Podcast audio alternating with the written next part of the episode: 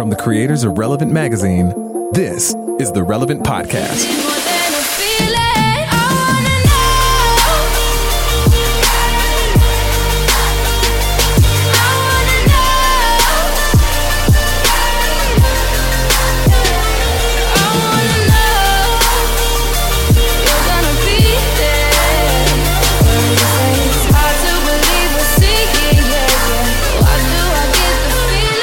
Friday, June 29th, 2018, and it's a Relevant Podcast. June 29th. We're blowing through the summer, aren't we, Cameron? Yeah, this weekend's the halfway point of the year.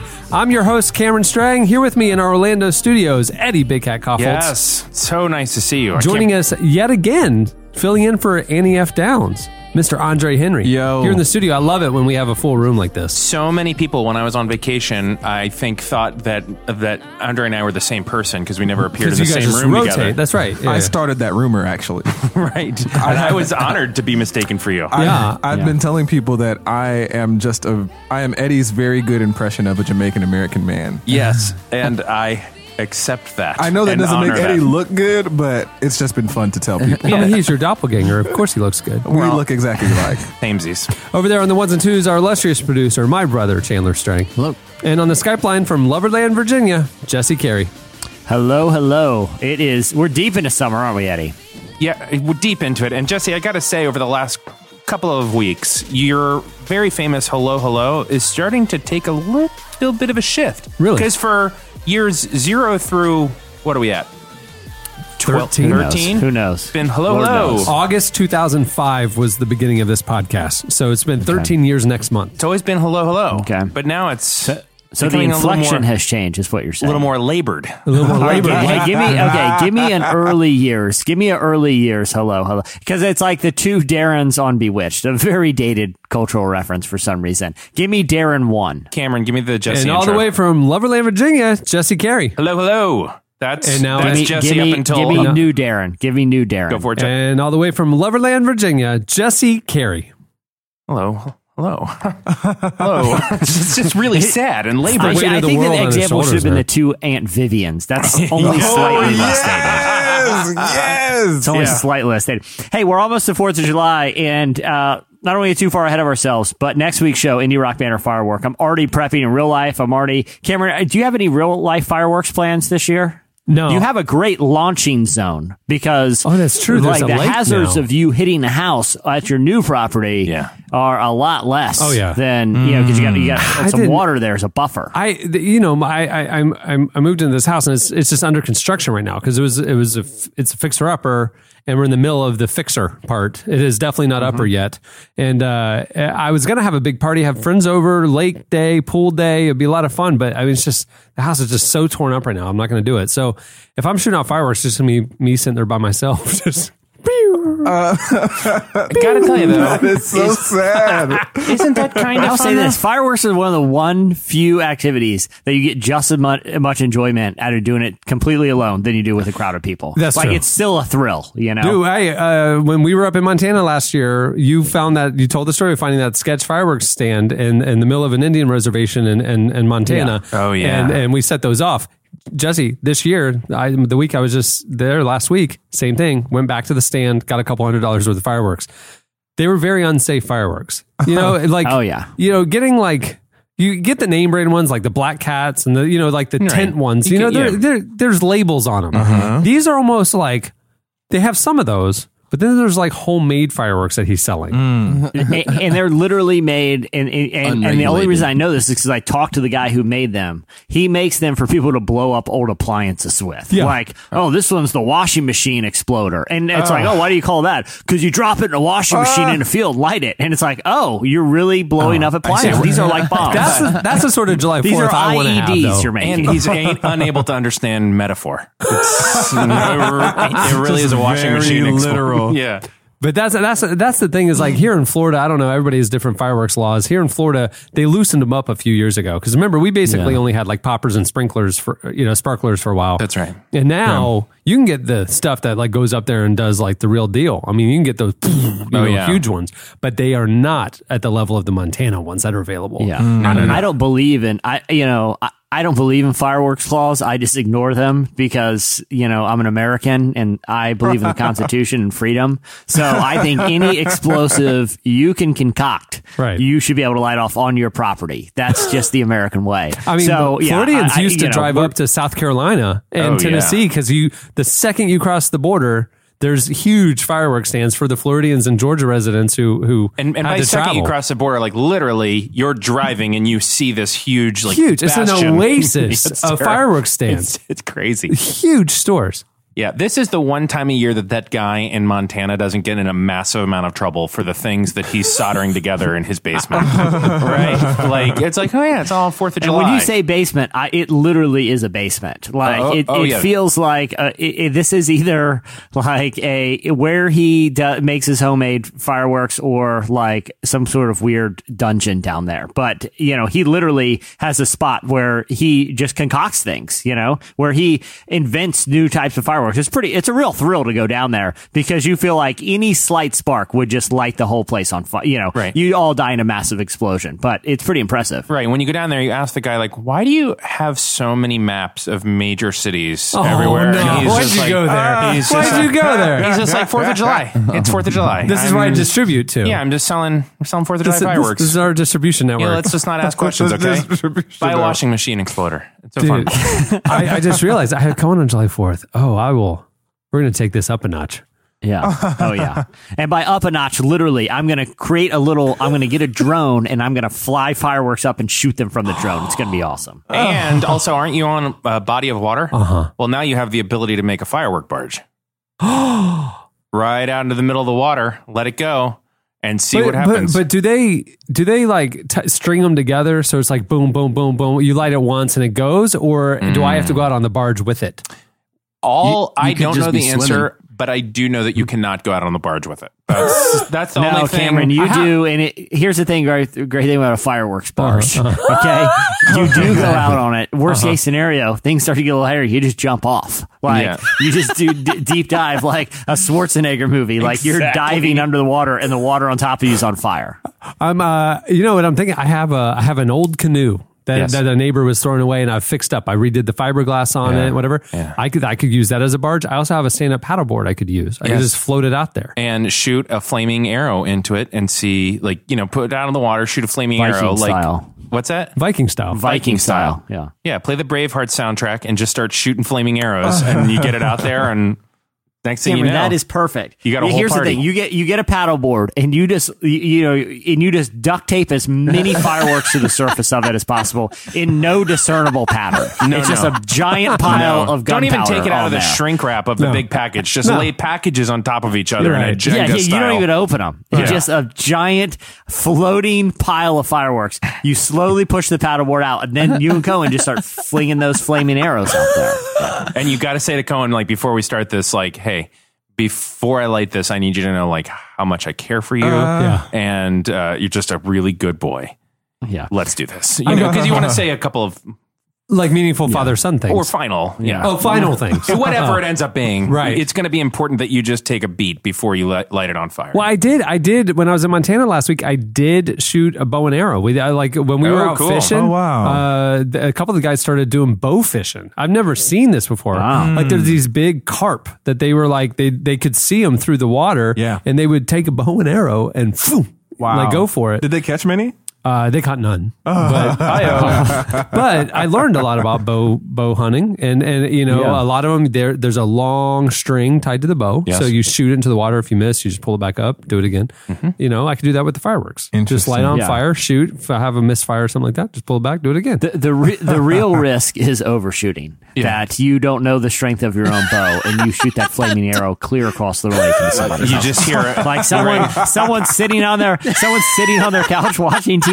All of a sudden, the window breaks and a flaming arrow shoots in like, and then you see Cameron across the lake. Him and Cohen like slowly but like very swiftly walking backwards back into their house. Yeah, you just hear a, a single go low, go go go go Cohen. a single low meow come from the house, and you're like, oh god.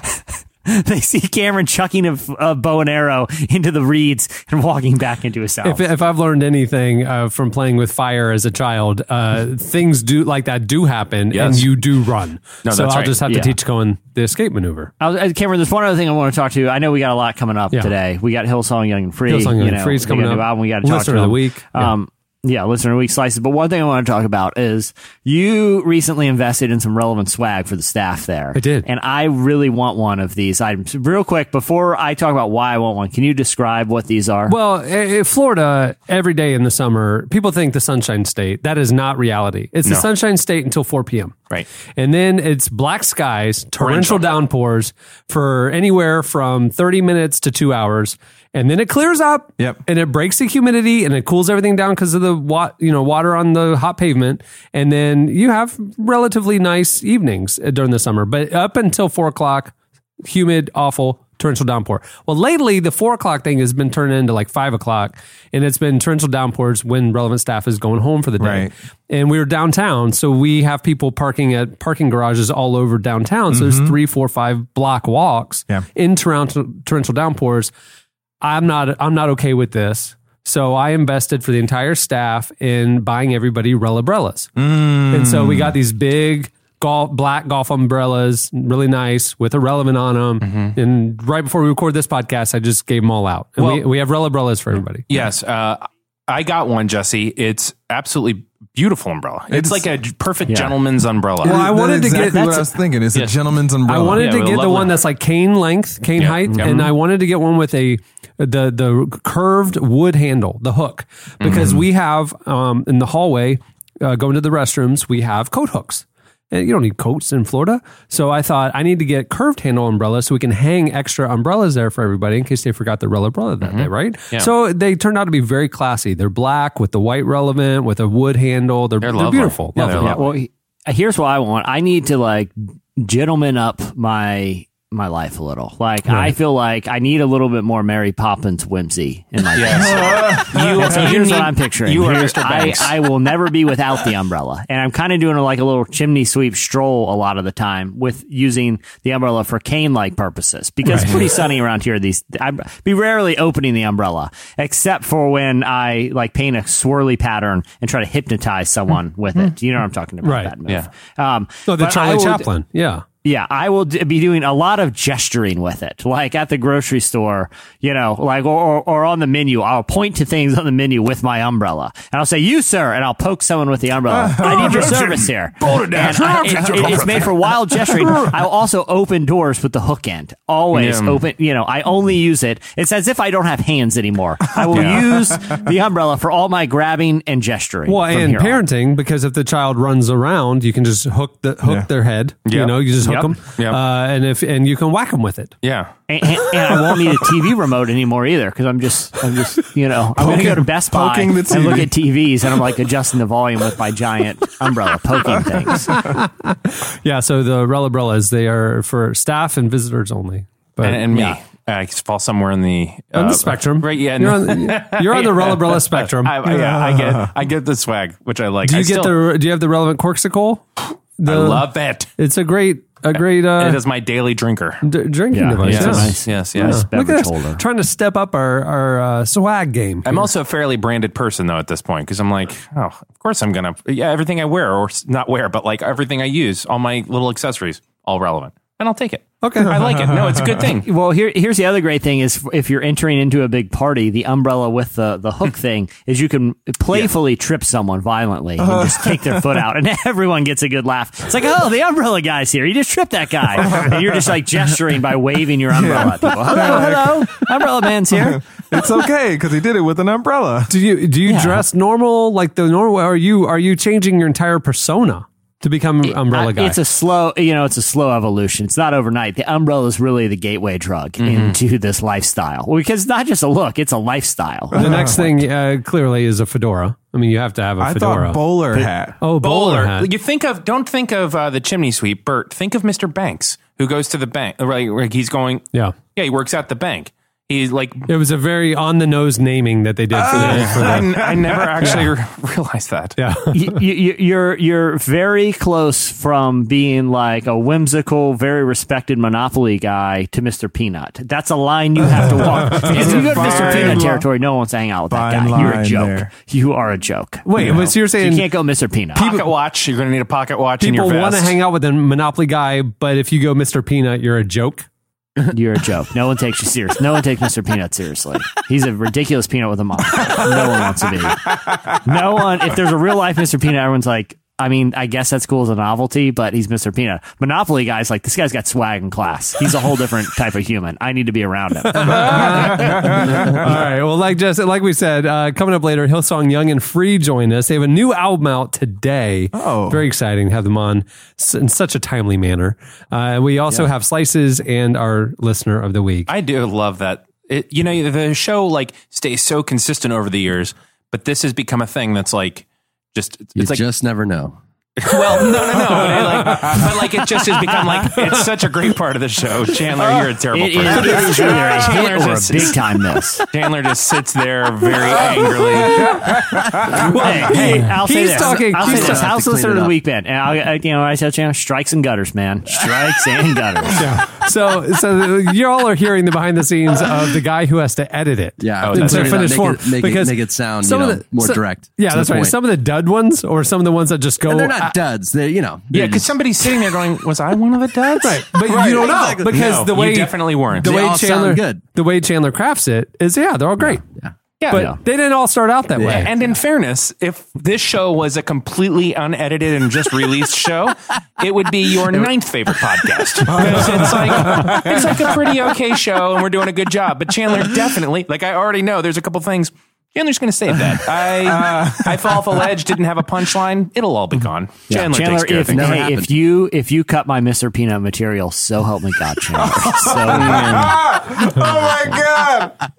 I think that stuff was you know a keeper. So. Jesse, I think it's you're- pretty hard because I'm trying to work in a legume pun into that, and I I feel like I need your help because I can't figure it out. A So- legume pun. right? Because I wanted something immediately. I was trying to come up Yeah. with what rhymes with legume, but anyhow, all you got is Lagoon, and that's not that's a stretch.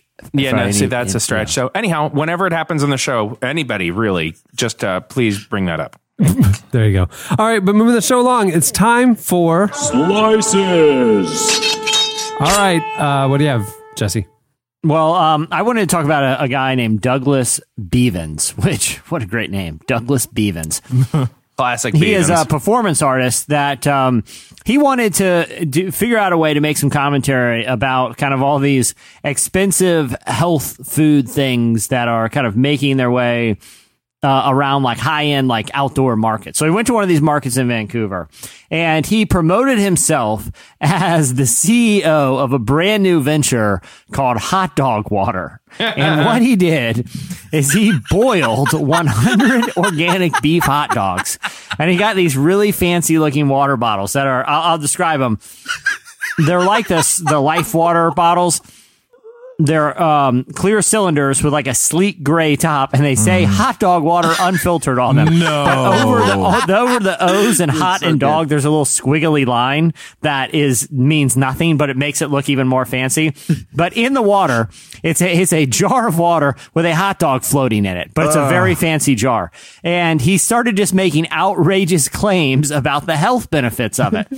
He said. Oh, So here's what he said. hot He said because hot dog water and perspiration resemble each other, so when you drink hot dog water, it bypasses the lymphatic system, whereas other waters go through your filtering system. So really, hot dog water has three much has three times as much uptake as coconut water. So he just made up all these absurd facts. He told people that they rub it on their crow's feet or their wrinkles on their face, they will soon go away. So he, he made it's ke- he also said it's keto compatible. So basically it's a takedown of like, you know, trendy uh, health stuff and diet trends.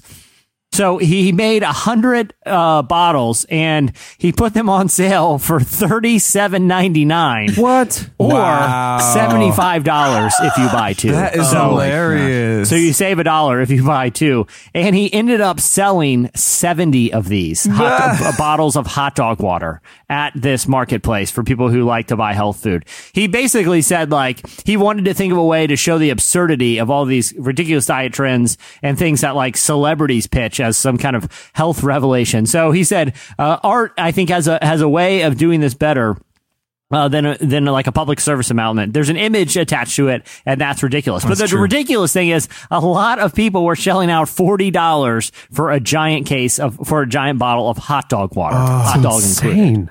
Insane. Do you think it was Yeah. people who were in on the joke, some of them, or do you think all of them were like Who who like, at a health actually do farmer's place has a sense of humor? I mean, none of them are in on the joke. Health farmers. I mean, I don't. I don't Like, it was like it was one of those farmers people who market think thing. It's funny. I, I've been to farmers. Well, well farmers he market. literally he said the inspiration was when he was like, um, he was. Have you been to Whole like, Foods? You know, Whole looking Foods. at all Nobody's this stuff, laughing and he literally. I mean, that is a good point, but you know, maybe maybe there's you know someone. I don't know.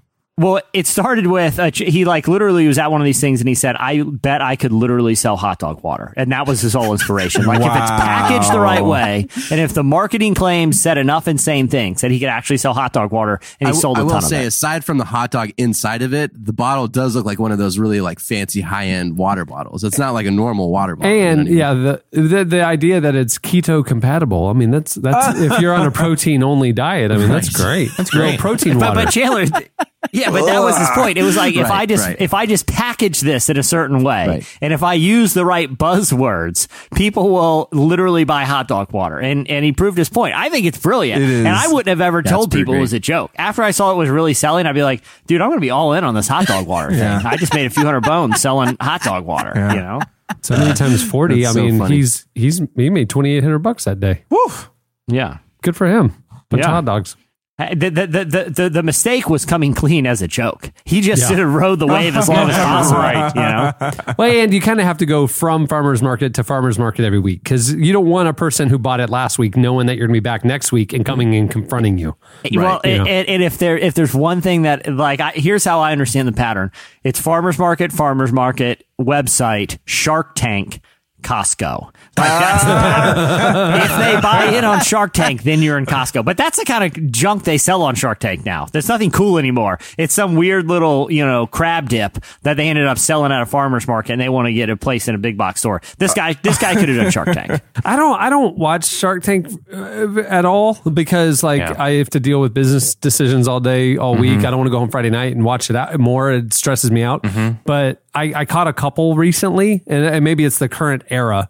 And it, the show was significantly different than what I remembered it early on. Like before, it was businesses that these people would actually invest in and grow. Now it's like I have an invention idea or It's, a like it's turned into a lot of that. like a product to get into Costco, and it's like not the same. It's not a business. That's just literally a product that another business would carry. I would listen to the Pitch podcast if you want like an actual like entrepreneurial business experience. They're doing it because Shark Tank has turned very uh very uh, commercially, which hmm. probably you know they understand. They're following the readings. I made that way too deep and serious. Continue on, Cameron. Have you ever seen The Profit? Speaking of good oh business, my favorite shows? one. Yeah, That's me my too. I. DVR it. Yeah. love that guy. You really?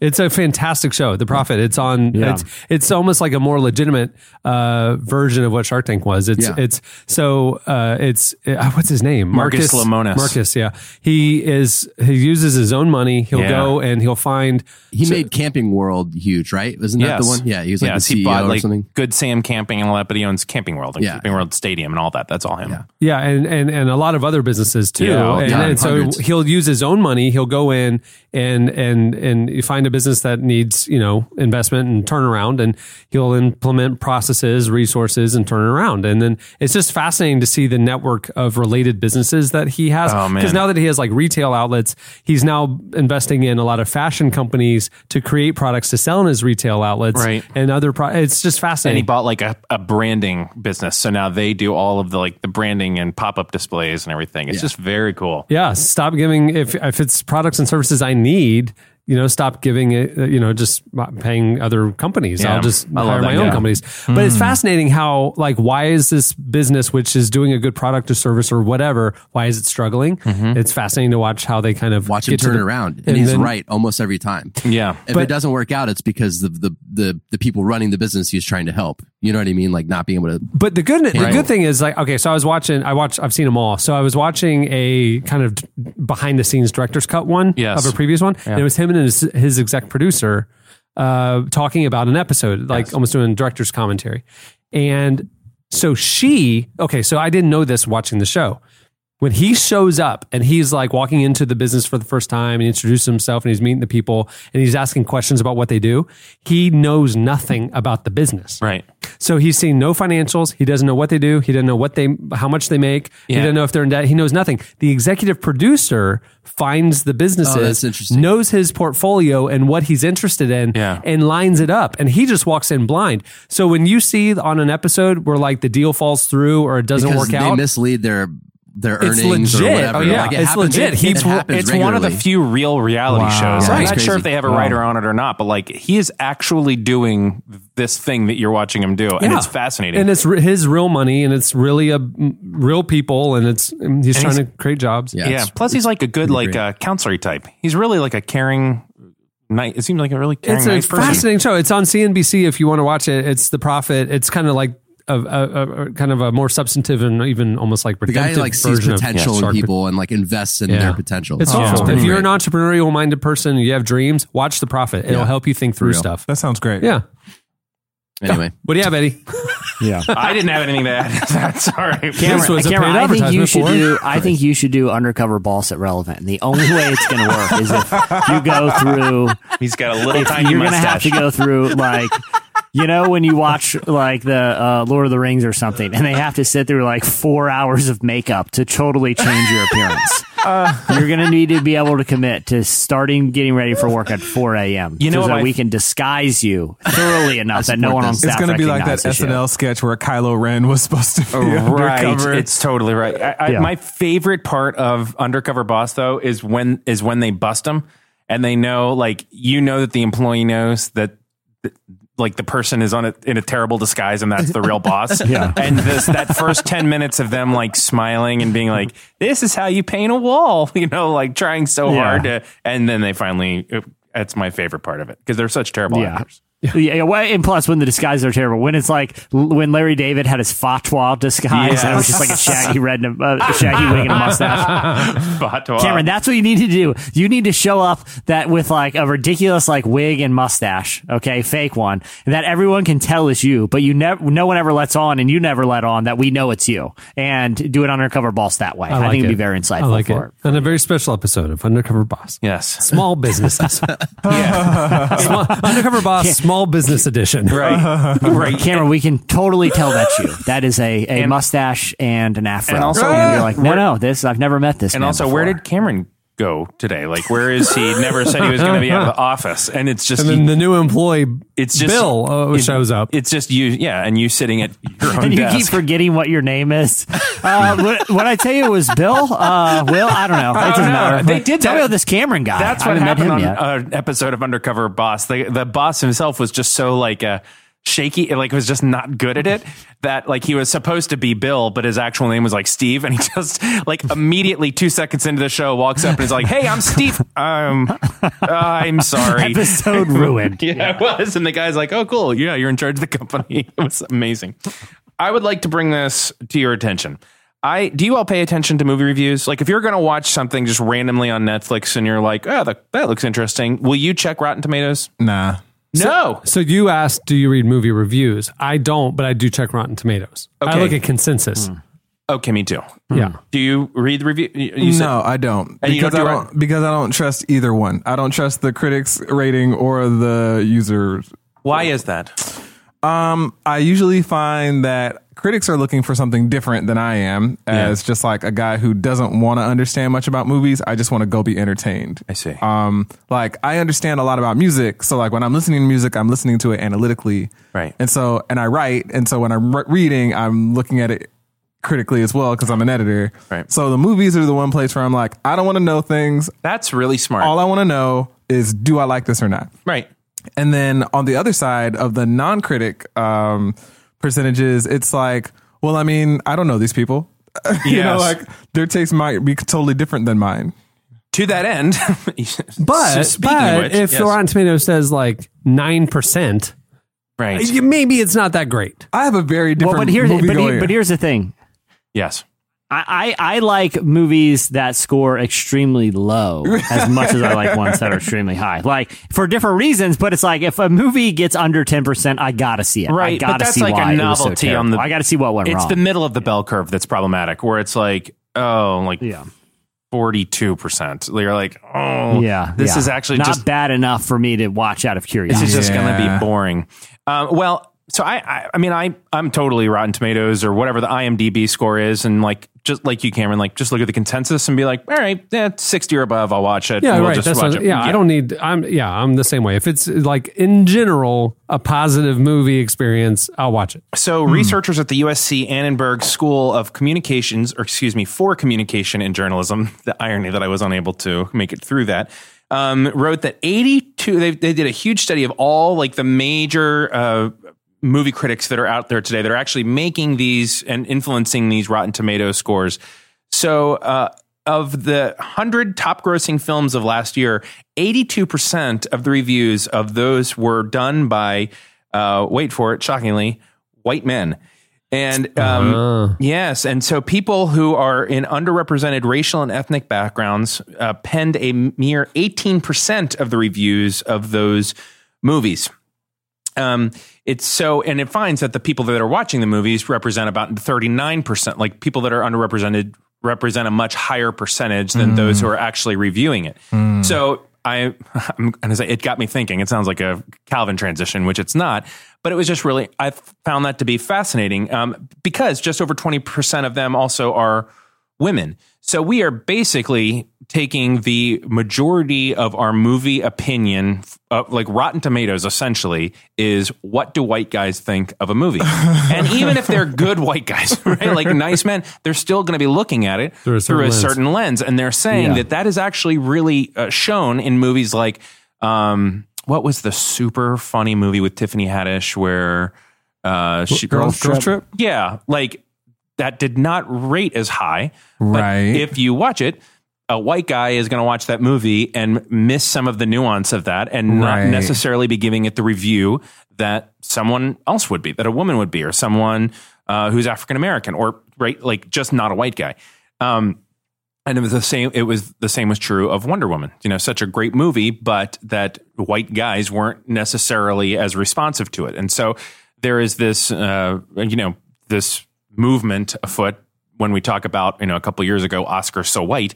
It's uh, to making the reviews more. Um, uh, more diverse as well, because we really are being fed like here's what you'll like by uh, generally white men. Should we? I mean, should we advocate? I mean, obviously, more more diversity in who newspapers and websites hire to do the reviews. Fine, Yeah. great. Yeah. But should we advocate also for clarity of like, should do you think there should be like almost like a on Rotten Tomatoes like a filter of you know white male female you know uh minority like to look at like what are the you know that that 18% that are minority reviewers can i just filter it and look at only at what they say about the film? Yeah. you know and because it may rate a lot higher. Yeah, you know? I was thinking of it almost like the um the Nas. What's the index? The of the top hundred? Nascar. The the the Nasdaq. Yeah, Um, I've invested a lot on the no, NASCAR index, and I'm But it's waiting to almost- see my money. I have no It's idea what it cyclical. is. right jesse it's it's cyclical i mean the money comes around every year you know now. literally, literally though, I have no idea. I went on the NASCAR index website, put in a significant amount of money, and it's who knows? Who knows? It's all gone. It's all absolutely gone. I've never seen it again. to me, like I think the filter is an interesting idea. I also think like a smaller representative pool of like these are a trusted group of you know say a hundred reviews that represent peter like- travers at rolling stone that kind of person R- right, but also like making sure that that group is representative of the people that are also reading the and again that gets kind of messy. Would, you would you advocate for just uh society like actual demographic uh representation so it's like if this group is 9% of the population is 9% of the reviews that are shown or are you saying should I, it shift kind of wouldn't. where minority voices are more dominant I would kind of go for the latter because I'd rather be pushed to like experience something that it's pretty easy for me to figure out what a white guy would like. Like if Jason Sudeikis film, yeah, that's gonna be that's gonna score. my, my people are gonna be pretty into that, right? It doesn't mean it's a bad movie, but I would love to Jason know. Bateman Jason Sudeikis Right, it yeah, doesn't yeah, matter. It's yeah, all yeah. all the same. Any of the Jasons. Yeah. Yeah, I don't love the like it's just representative because then I feel like you don't grow as a people. I feel like the the art doesn't I think the filter idea could work too, because I like maybe I'm filter as idea. a white guy interested in, in in seeing what you know African American reviewers are are thinking about these films, and it just educates me and expands me. Mm-hmm. Um, Yeah, I like that too. But I, I think it's definitely also just one of those moments of being aware that when I look at a Rotten Tomatoes score of a perfectly wonderful movie and it says, you know, it was it scores at 60%, you got to think, okay, it's 60% of a majority of white men saying that that was not a movie that yeah. they were. No, and it's not to say that it is a good movie, but it's like it, it's almost like the first filter has to just be my own eyes but don't you mind. think that that's why they added the audience score? Because like obviously the audience for the Tiffany Haddish film is gonna is gonna be off the charts, and Right. if I'm looking at critics at fifty percent and audience at ninety five, I'm gonna go. Yeah, the critics didn't get it. It's Yes. going to be fun. I'm going. Yes, and generally I, I like that as well. The only problem with that is is they're such tastemakers. You know, they can Yeah. just Right. they can destroy a movie before it's ever seen. And so Like you, like Waterworld. you don't right. So you don't have you have a terrible opening weekend, so then you're pulling from a much smaller sample because the word on the street is this movie's terrible. I'm not even gonna Yeah, waste there's my a power imbalance there too, just That's in right. in the sense of like saying like these are the people who know what they're talking about. Right. They're all white men. Right. They're the first people that get to talk about the movie. They get to, you know, they get to set the tone for how that movie is going to perform Mm-hmm. in some ways. And and and also this article was clear to say like there are many very popular like underrepresented critics who are doing like incredible work. Like there are great voices there. The problem is just the overall sample size Yeah. is well, uh, like is- Wesley Morris. Wesley Morris, you know, Right. the movie reviewer, he won a Pulitzer for movie reviews. Like, and, and you know, he he's a person of color, and uh, you know, like you said, there are those voices out there. You know, Yeah. All right. What do you have, Andre? Okay, so there is an anonymous group of Star Wars fans that are trying to crowdfund a remake of The Last Jedi because they hated The Last Jedi so much. Some have called it quote unquote blasphemous. oh my god. Yeah, the last the last movie. Sorry, I've already shown The- my hand here. The film, the, the filmmaker who did it is that Rian Rian Johnson. Johnson. Yeah. He, I saw it because I follow him on Twitter. He retweeted this, Yes. and said he's all Yeah. for it. Yeah. I mean, I think he's making fun of him. Yeah, I think that he's trolling them a bit. a little bit. Yeah, I love. well, I I, I love it. I, thought it was a great movie. I- well, well, well, I'll let you finish the whole did too. story there, Andre. Then I'll give you my commentary. Well, here. yeah, I mean, Star Wars, some Star Wars fans that hated The Last Jedi have gotten really extreme about this. They chased um, Marie Tran off of the internet, I know, and off she's of Instagram. so sweet. You know, with their, yeah, like with their racist comments, you know, about her name, um, body shaming comments, Yikes. all that kind of thing, um, saying that her part was so useless. And I know, like, it's just an opinion about a character, but that's also somebody's work. You know what I mean? Like, that's like somebody reading relevant articles and being like, yeah, this slice was a waste of time. You know, Yeah. like, okay, maybe it was, but you Yeah. know, that's like- that's our but typical it's still- uh, but it's still Wednesday my- meeting. Yeah. but, It's still know. my work. You know what I mean? Right. So, you know, Hey, so so you guys saying don't do the Mr. Peanut take today? Okay, it's you know, listen to the consensus here. so I'll take they're- it personally. That new, that new employee Bill's super opinionated today. I don't know. so they're trying to raise two hundred million dollars to make their own version of the Last Jedi. Oh my. They're- Please send that money to people uh, like who are being displaced from their families. Please help end slavery.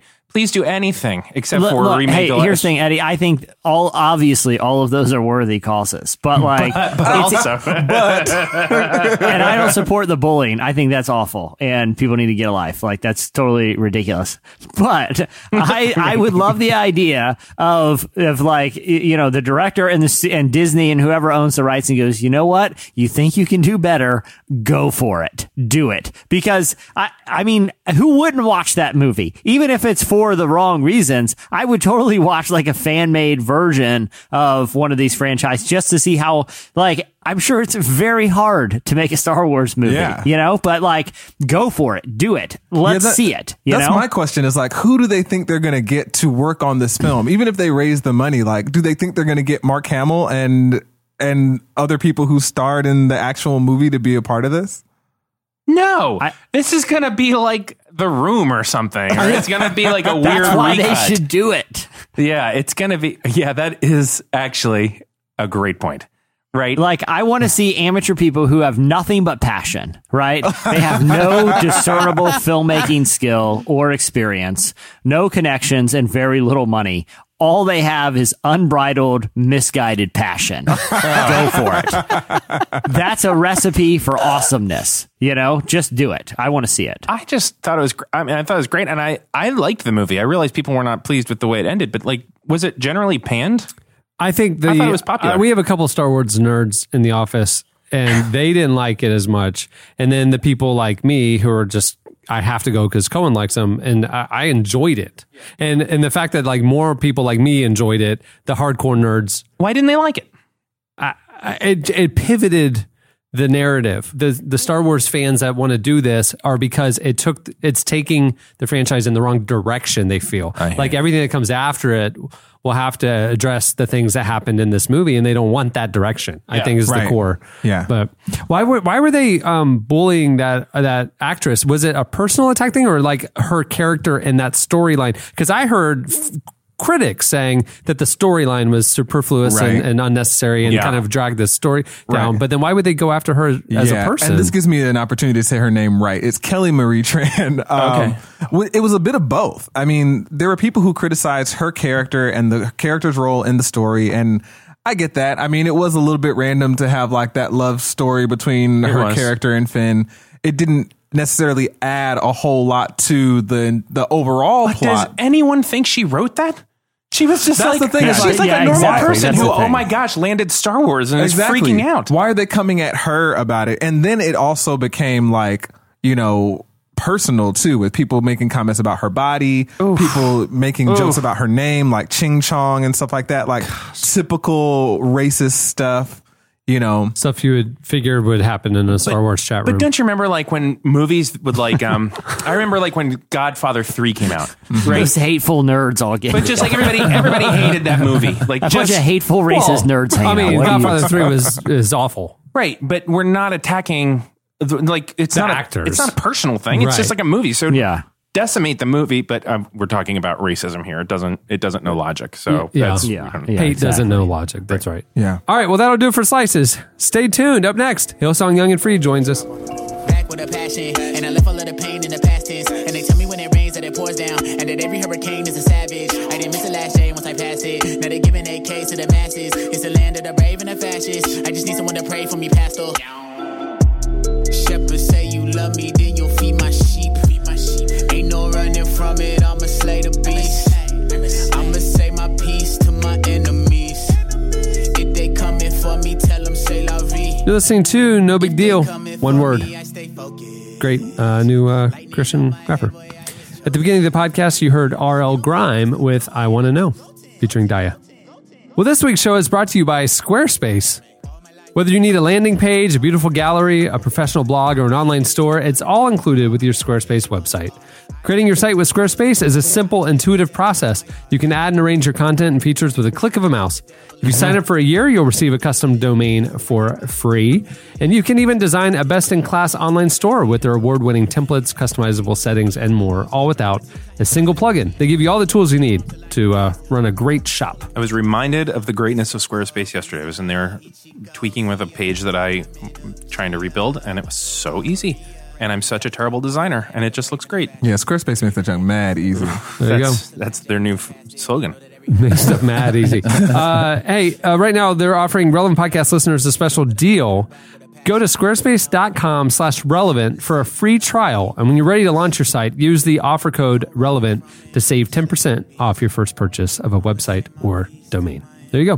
Squarespace, set your website apart. Hillsong Young and Free is a worship group from Hillsong Church that mixes spiritually focused lyrics and worshipful music with EDM production and pop sensibilities. This week they've released their brand new album, Three. It's I I I if you're Googling it. Um, kind of like the Super Bowl. Uh, we got to talk to the band about what inspired the album and walked through some of its best songs with them. Here is Hillsong Young and Free. Holding on and I know you will never fail. I want all of you, you never change your love.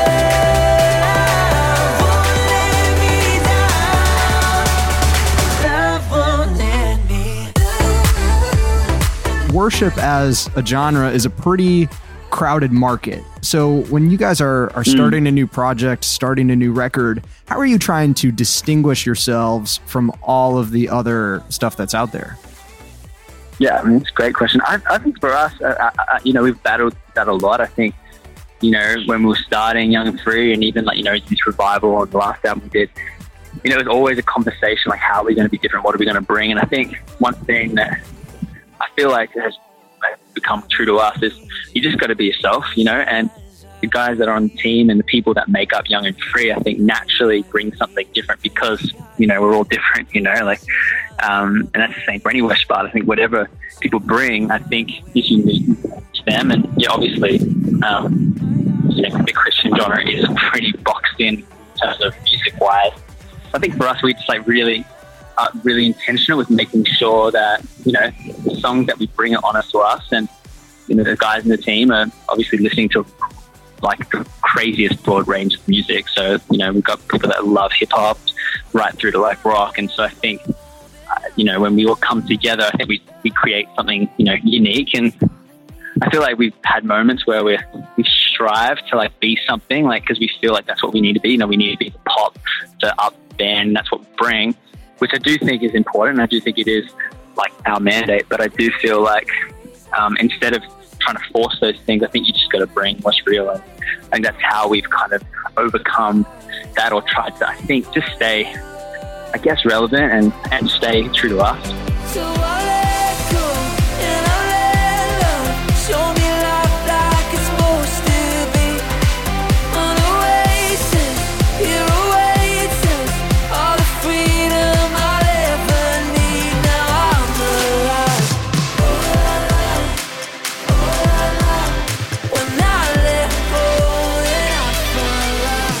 On the other end of that dynamic is the listener. So what do you hope stands out to the listener when taking in the album?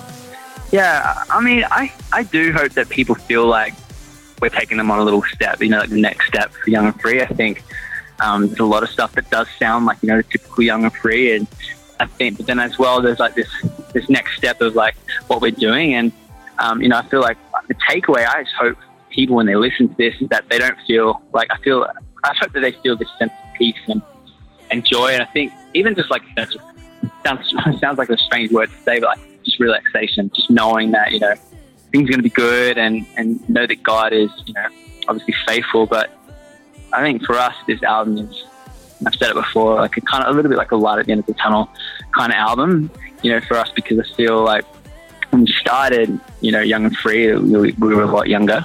And so I think a lot of our songs thematically and were quite, you know, you know, lovey-dovey God songs, which are amazing because that was true to us at the time. Right. But I feel like, you know, that's five, six years ago.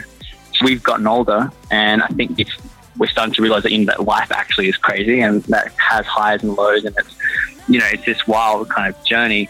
You don't understand that when you're young so much, and I think as we've grown older, we've understood, like, actually, you know what, like God's faithful through it all, and seeing, like, I think the coolest thing about this album is, you know, we can look around. I can look around at the songs and go, okay, cool. I know who wrote that because I know what they were going through last year, and I know that this is a prayer answered, or I know that this is now a prayer for a season that they're going through, and maybe on the next record there'll be a prayer answered. Do you know what I mean? So I think for us, I just pray that for people, this will be an album filled with hope for them.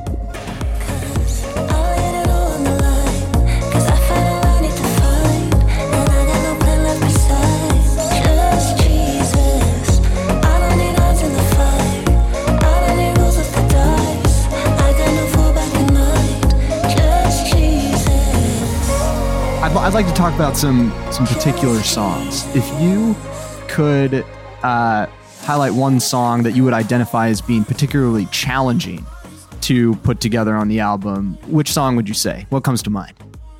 I mean, challenging and, no, I mean every to be honest, like, I don't even just saying this to say that every song was so hard. Like, it was. I think because we felt like, like I was saying before, because we felt like no one really like we didn't have to do this album. We all- we felt like this pressure to make it awesome, amazing, the best thing ever, and we worked for so long with.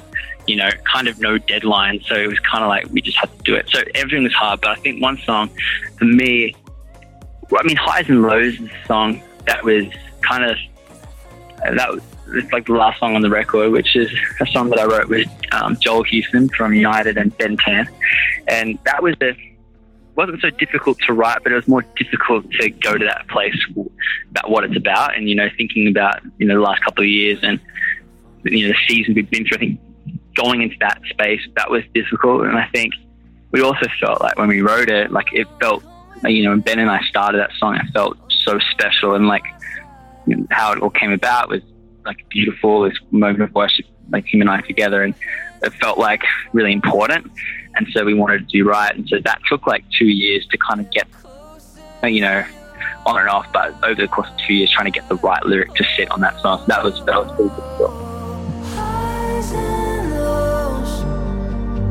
Lord, you're with me the way it goes.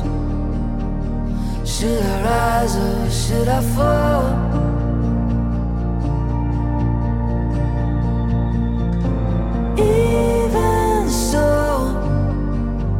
Lord, your mercy is an even flow. Should I rise or should I fall? The last thing I, I wanted to ask about is, you know, such a, a huge part of the Hillsong experience and, and especially part of Young and Free is everyone thinks of the live show. And I'm curious, in relation to this record, uh, what song are you especially excited to perform live, perform for the people? Um, we've been doing a bunch of them today at Forward, and we're doing some more tonight. So we we've got like we're doing like a new song thing. I think, oh man, that's, that's like so far like everything's done. We've done pretty much almost nearly the entire album. Actually, to be honest, live. We did some stuff at church back last week. Everything feels pretty awesome. I think it just feels good to sing new songs. You know. Um, yeah, I don't, know, I don't, know if I have a particular song. I think everything it's just it's different, you know, because I feel like when we've been doing the same song for like the last three years, it's like anything new is just amazing, and I feel like it's a lot of the songs are forcing us to be different on because no, a lot of it's no longer that four on the floor, one thirty thing anymore. So yeah, we've got to think about how to how to move.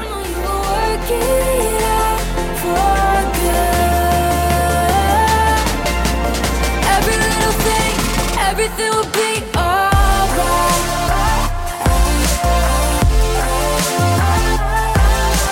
Hillsong Young and Free. Stay tuned. Up next, it's our listener of the week.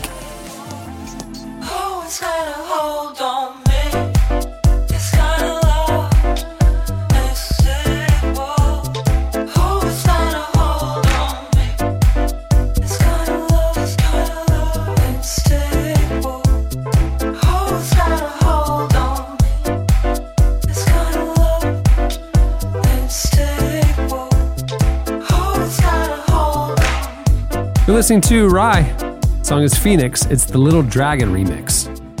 Here you go.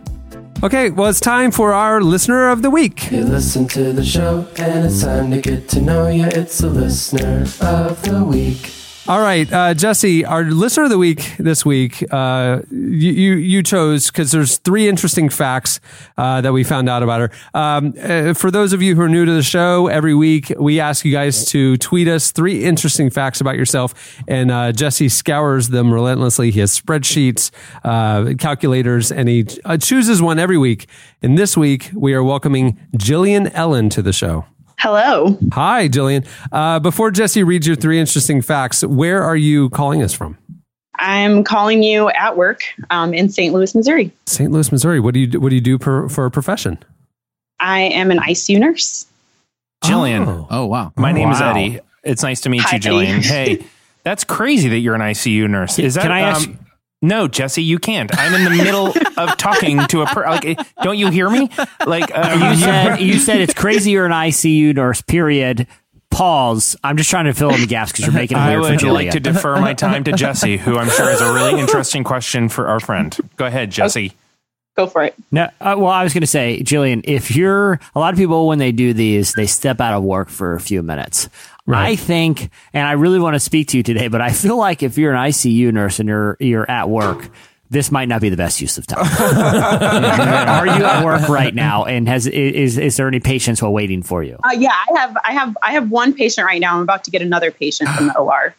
I ah. love that this is being the relevant More important. listener of the week is a life or This death person decision. is in the you made middle right of a one. massive peanut allergy. You're about to have to jam a tube down his throat, but you're like, hold on. I'm the Oh, listener of the oh, week. yeah. on the I, I need to go, I need to go further on with the podcast for a minute. Okay, so Jillian's three facts. Number one, born during an earthquake. Oh, Oh, wow. Oh, interesting. Did it affect? Yes. Do you have memories of this?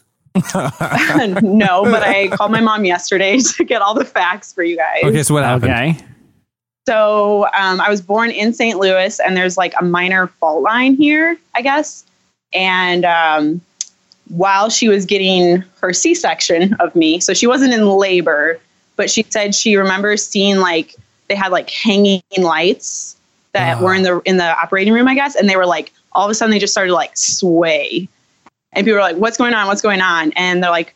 I don't know. We'll go see, but like it wasn't a major earthquake, but it was an earthquake Question. while I was being born. After you were born, did three wise men show up? Great question. I was going to say, it just sounds like the birth of an important person. That's what I'm Yeah, saying. exactly. Yeah. exactly. I usually I usually tell people I came into the world with a boom, and that's a little fun fact Yeah. I use all the time. Yeah. See, you Yeah. that should have been the fact that you wrote down. You should have said that, and then we would have been like, "What was oh, that?" And Came into the world with earthquake. a literal boom. I should have. I, don't should have left you in some mystery. I'm The, sorry. the earth split open. Yes. The moment you Yeah. entered. The curtain was torn. there you are.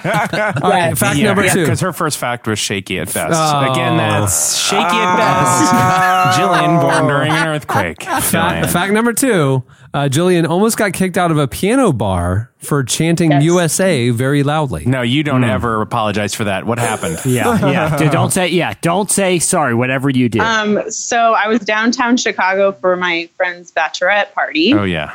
and we were at a piano bar, and it was it was like a Wednesday night, so it oh, wasn't Are like, Oh, in yeah. what wasn't country like were you in? easier. What I was going to say, were were you you in? in Canada Chicago. when you did this? Y'all are a mess, too. Just a hot no, mess. no, no, Chicago. So, so I guess I should have said that. So we we were sitting on like a high top table with Yeah. bar stools, Yeah. and I think what they didn't like was the fact that we were like standing on the the bar stools because they were a Oh, little Jillian. worried that Jillian, we would you were a fall mess, into our weren't you? heads, which does happen because we have gotten patients in my hospital who have fallen off a bar stool and had a like brain bleed. Mm. But Party in the USA was pl- being played, and we were super pumped, of Yeah, course. such And so, right at the end, And we started is chanting girl USA.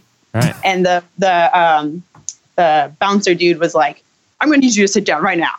We're gonna you're gonna have to be kicked out if you keep keep this up." So we weren't even like super obnoxious. We were just super excited about the song. Nobody puts baby in a corner. Here- here's what's confusing to me. Here's what's confusing about this situation to Yeah, me. yeah. My, I'm not, I'm not a lawyer. I've Right. uh, uh, Are, been disbarred. are or are not. are, are not Oh. uh, technically a lawyer um, in the American legal system, I will say. But my understanding of the law is that if you're shouting USA, you can do anything that is not illegal. Like if I'm going 100 miles down the hallway, uh, down the highway, and my windows are down, and I'm chant, and I'm chanting USA. Legally, I It's- can't get pulled It's over. It's like there. Nixon said. Right. If the president does it, it's not illegal. Right. So Yes, I if mean, you're that's chanting USA, by proxy.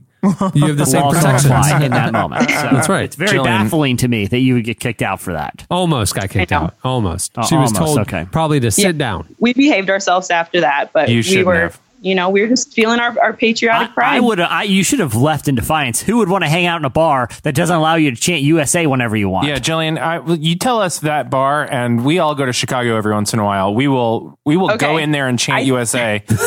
Here's. you ever seen those like shopping sprees that they used to do on Nickelodeon, where the kid would run through the toy store with a shopping cart and just Yeah. fill it, w- and he have Yeah. like a timer.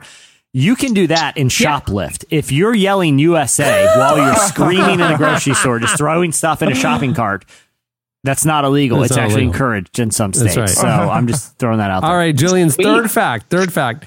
She once crowd surfed during an uh, audio adrenaline concert. In the Oh, eighth. Yes, you did, So Jillian. Yep, you betcha. So, so when music is being played, you like to be elevated, is what we're learning. You like to you get on the bar stool, you get on top of the crowd. this, this yeah, yeah, yeah, You can say Jillian that. brings sure. a party. You just get a sense that by day she's working really hard, she's saving lives, but when she needs to exhale all that, Yeah. she's going to get kicked out of something. She's going to be floating on something. Like, I like to think she brings cope it somehow. I like to this think she brings it so. to the ICU.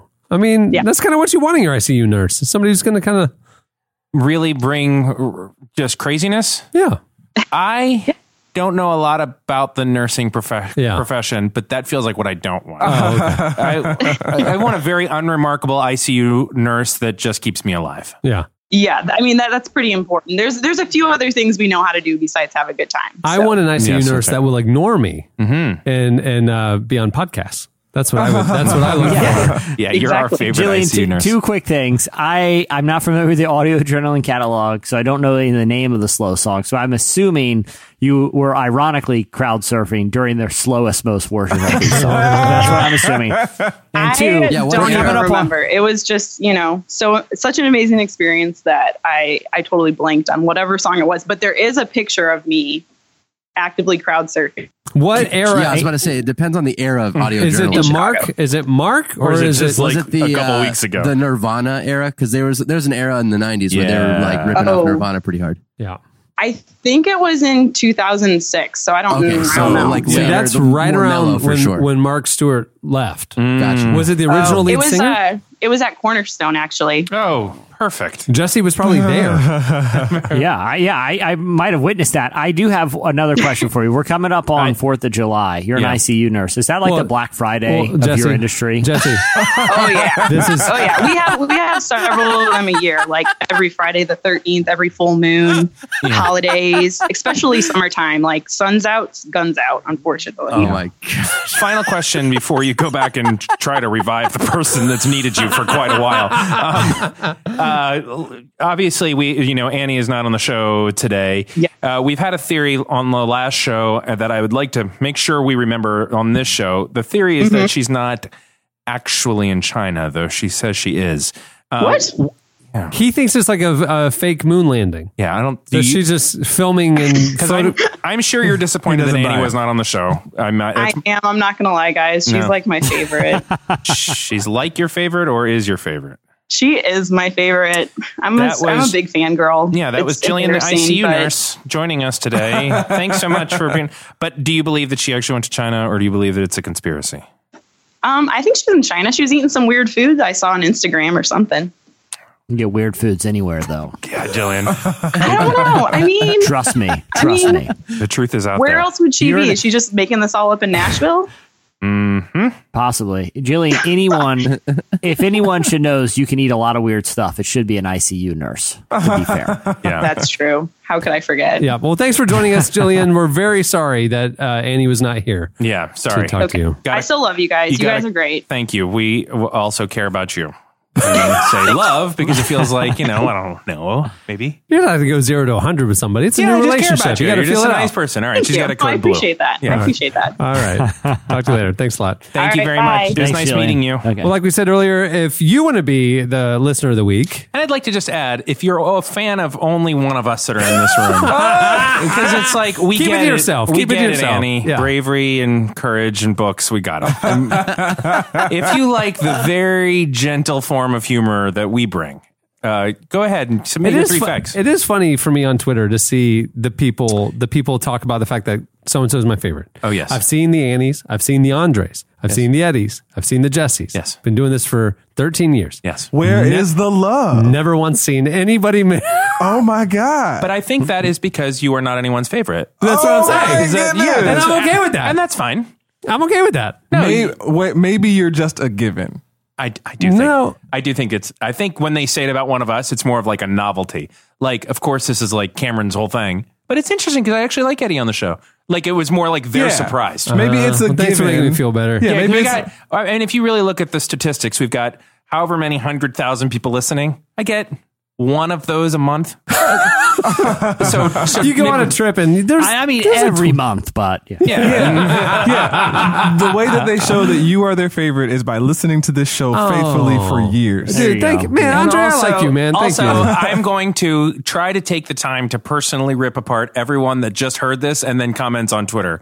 Like, oh, Cameron, you know you're my favorite. We're, We're gonna just troll the crap out of it. I of am you. going to do my very, very best to push back against your pandering, and I will block you if you're just a normal old person. So just get ready for this. is so funny. All right. Well, many thanks to Hillsong Young and Free for joining us this week. Their new album three is out now. Go check it out. You can also follow them on Twitter at Young and Free. Ooh, did you get? Did you just get the text from Jillian?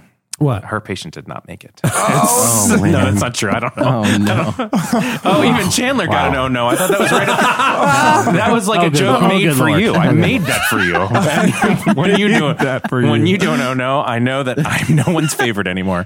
Well, many thanks also to uh, Squarespace for making the episode possible. Remember, go to squarespace.com slash relevant for a free trial. And when you're ready to launch your website, use the offer code relevant to save 10% off your first purchase of a site or domain. Yes. Hey, uh, the new issue of Relevant is dropping this week. Go over to relevantmagazine.com and check it out. You can view the whole issue there. Leon Bridges is the cover story. There's a ton of great content. Content. It is packed. Uh, you can view the issue there. You can pick it up on newsstands nationwide, Barnes and Nobles, a lot of other stores. Although it's hard to find a newsstand anymore.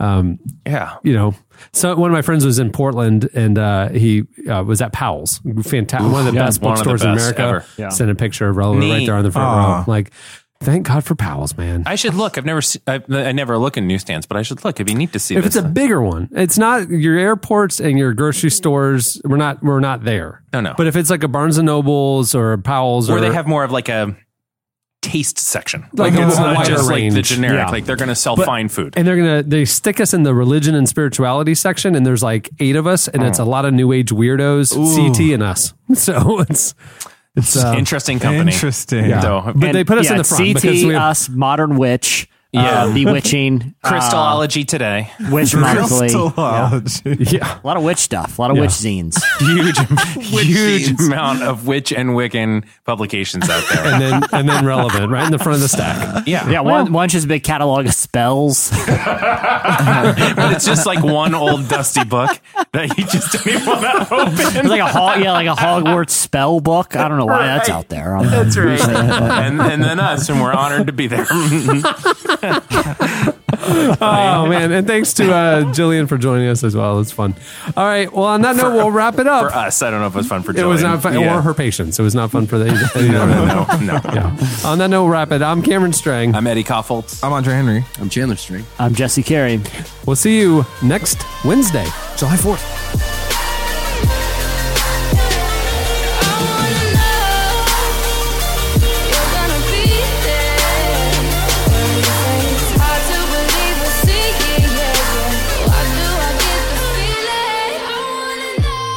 You for listening to the Relevant Podcast.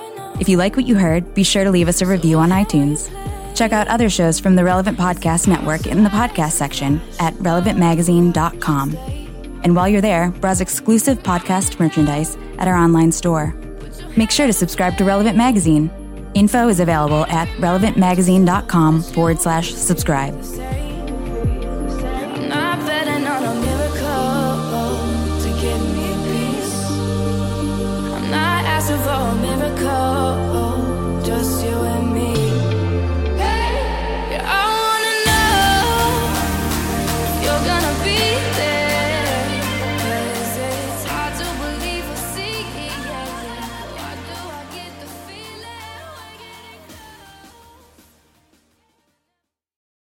I've invested a lot on the NASCAR index and I'm waiting to see my money. I have no idea where it is right now. Relevant Podcast Network.